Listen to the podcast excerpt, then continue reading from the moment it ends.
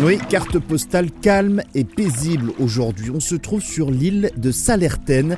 Alors nous ne sommes pas au large, hein, mais au cœur de la Vendée. Salertaine est entourée de marais, ce qui lui vaut le titre d'île. On va prendre un canoë pour embarquer sur la fameuse route du sel.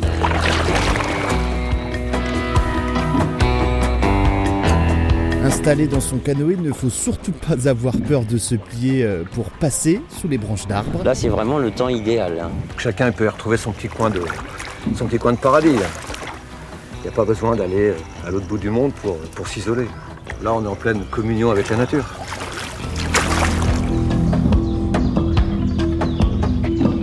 Ici, on exploite le sel depuis le Moyen Âge. On ne voit plus de bateaux du nord de l'Europe pour venir charger du sel, mais des canoës avec des touristes à l'intérieur, admirer le paysage, la faune et la flore.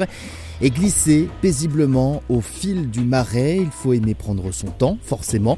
Luc est guide sur la route du sel. C'est vraiment l'idée de, rendre la découverte du marais différente en se mettant au niveau de l'eau. Donc le canoë là est un, support de déplacement. Évidemment, c'est pas une approche technicienne de, l'activité.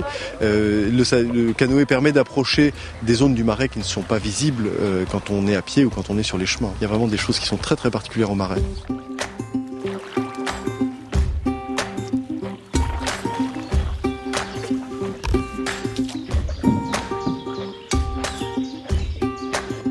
Et il y a une multitude de balades à travers les différents canaux autour des communes de Salertaine donc, mais également Beauvoir-sur-Mer, Boin ou encore la Barre de. Et si vous n'avez euh, pas le pied marin, ça peut arriver, eh bien vous pourrez euh, opter pour la balade version vélo et profiter de ce paysage de carte postale.